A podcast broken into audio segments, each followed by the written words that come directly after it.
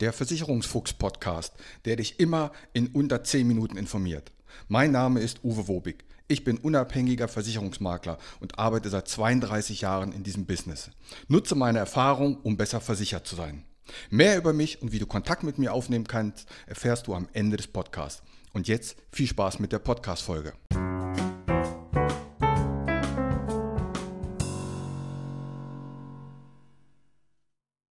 Herzlich willkommen zu einer neuen Ausgabe des Versicherungsfuchs-Podcastes.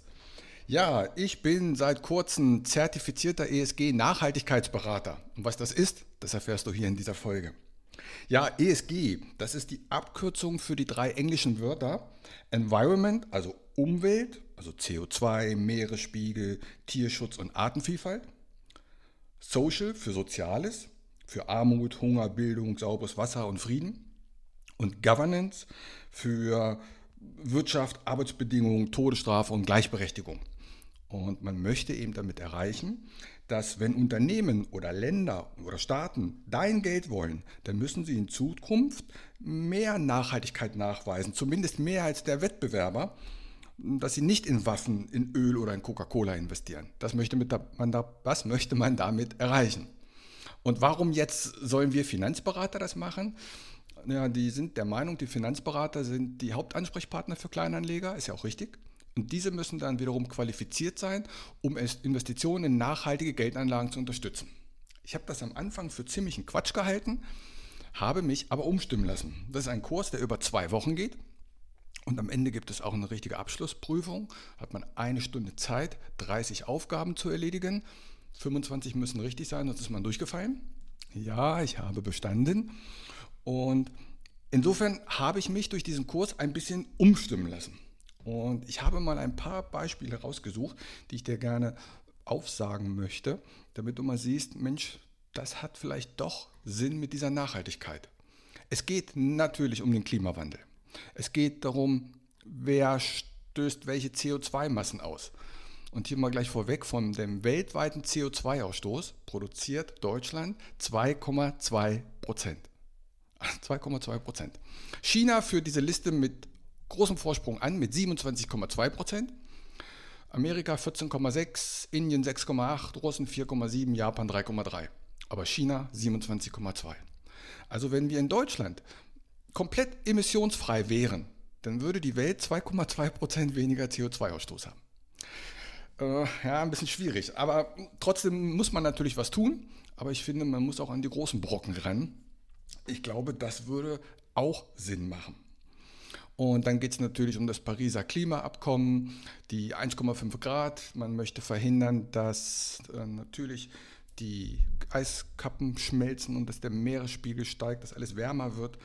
Und dann hat man geguckt, welche Unternehmen stoßen wie viel CO2-Emissionen aus. 35 Prozent aller CO2-Emissionen seit 1965 sind auf 20 Unternehmen zurückzuführen. Angeführt wird die Liste von den Saudis, Aramcom, Chevron und Gazprom. Allein diese drei Unternehmen sind für 10% der weltweiten Gesamtemissionen verantwortlich. Und ich finde, hier könnte man mit einem Hebel viel mehr bewirken. Und dadurch, dass es natürlich wärmer wird, da steigen dann die Meere. Und jetzt kommen ganz interessante Zahlen, an sich beängstigend. Studien zeigen, dass der Meeresspiegel bis 2100 um rund zwei Meter steigen wird. Laut Schätzung müssten rund 1,4 Milliarden Menschen ihre Koffer packen. Und das ist schon interessant. Betroffene Millionenstädte zum Beispiel. Bangkok. 17,7 Millionen Einwohner wären nicht mehr bewohnbar. Mumbai. 23,3 Millionen Einwohner nicht mehr bewohnbar. Shanghai. 22,1 Millionen Einwohner nicht mehr bewohnbar. Tokio.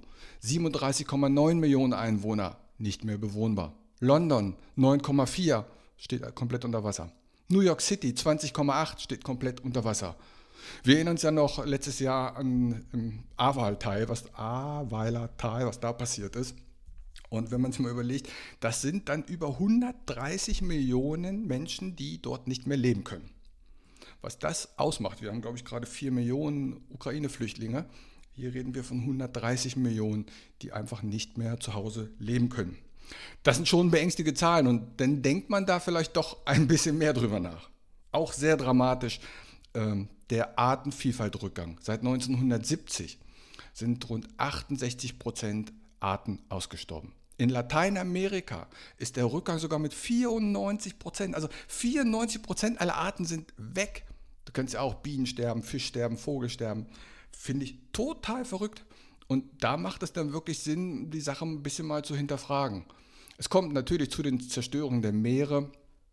Die Erde hat eine Oberfläche von 510 Millionen Quadratkilometer. 30 Prozent sind nur Land. Der Rest ist ja Wasser. Russland ist übrigens das größte Land mit 3,35 Prozent Landanteil. Und die Verschmutzung der Meere aufzuheben, das Plastik dort rauszuholen, wobei ich mir auch immer die Frage stelle, klar, wir wollen keine Plastiklöffel mehr haben und das, aber wer schmeißt eigentlich dieses Zeug ins Meer? Ich finde, da sollte man mal viel mehr Augenmerk drauf machen. Das muss ja irgendwie da reinkommen. Ich schmeiße meins in die Mülltonne. Und da muss man den Weg mal verfolgen, wie kommt es denn eigentlich ins Meer? Finde ich an sich viel interessanter. Sollte man auch mal gucken. Ja, dann natürlich, wie lange bleibt der Müll und der Plastik, das Plastik, Mann, wie lange bleibt das im Meer? 93 Prozent des Mittelmeers sind überfischt. 41 Prozent der Meeressäuger im Mittelmeer gibt es nicht mehr, also rund die Hälfte. Beim Thunfisch, da sind wir sogar bei 90 Prozent. Total verrückt. Und wenn du zwei Stunden mal auf dieses Thema hingewiesen wirst, dann wird man schon sensibel. Und ich habe auch die Macht des Einzelnen unterschätzt, denn da fängt ja alles an. Wir Menschen geben ja den Unternehmen unser Geld, damit die damit arbeiten können oder dem Fonds oder den Hedgefonds. Und die müssen halt in Zukunft nachweisen, dass sie nachhaltig sind oder müssen das auch dokumentieren. Für uns als Berater, wir sollen den Kunden so ein bisschen sensibler drauf machen und informieren. Dazu benutzen wir eine Software, sonst würde es gar nicht gehen. Da hat man im Groben zwei Möglichkeiten. Ich kann das Ausschlussverfahren machen. Das heißt, zeig mir keine Kapitalanlagen, die vielleicht in Firmen investieren, die in Ländern sitzen, die noch die Todesstrafe haben oder die viel mit Öl machen. Das wäre das Ausschlusskriterium. Klickt man so an und dann fallen diese Firmen, die das alles betreiben, raus. Oder man sagt, ich suche nach etwas, zeig mir Firmen an, die in Windkraft investieren. Das geht natürlich auch und dann werden die angezeigt. Und somit wird der Kunde schon ganz früh etwas sensibilisiert. Und ich bin mir sehr sicher, dass die Generation Friday for Future, die wird uns Beratern schon mal fragen, sag mal, was ist denn eigentlich mit Thema Nachhaltigkeit? Wo legen wir denn das Geld hier einfach an? Im Supermarkt, da achten wir doch auch auf Nachhaltigkeit wenig Verpackung, Müll trennen, möglichst kein Plastik. Und man möchte eben diesen Nachhaltigkeitsgedanken jetzt noch weiter zum Ursprung bringen, nämlich auch beim Thema, wo lege ich mein Geld an und was machen die Firmen damit. Und da finde ich, da macht diese Sache schon Sinn. Jetzt habe ich natürlich viel Düsteres in diesem Podcast erklärt und ich kann dir sagen, diese zwei Stunden, die es ging, wo wir mal geguckt haben, was passiert auf dieser Welt eigentlich, das war schon heftig. Darum möchte ich zum Schluss nochmal einen Hörbuchtipp geben, denn das ist ein positives Hörbuch. Und das Hörbuch ist, das heißt, ich gucke mal schnell nach, wie es heißt, Factfulness, also F-A-C-T, Fullness von Hans Rossling, kann ich sehr empfehlen. Der hat nämlich mal in diesem Hörbuch, gibt es natürlich auch als Buch zu lesen, ähm, hat mal erklärt und geguckt, was auf der Welt alles besser geworden ist in der Vergangenheit.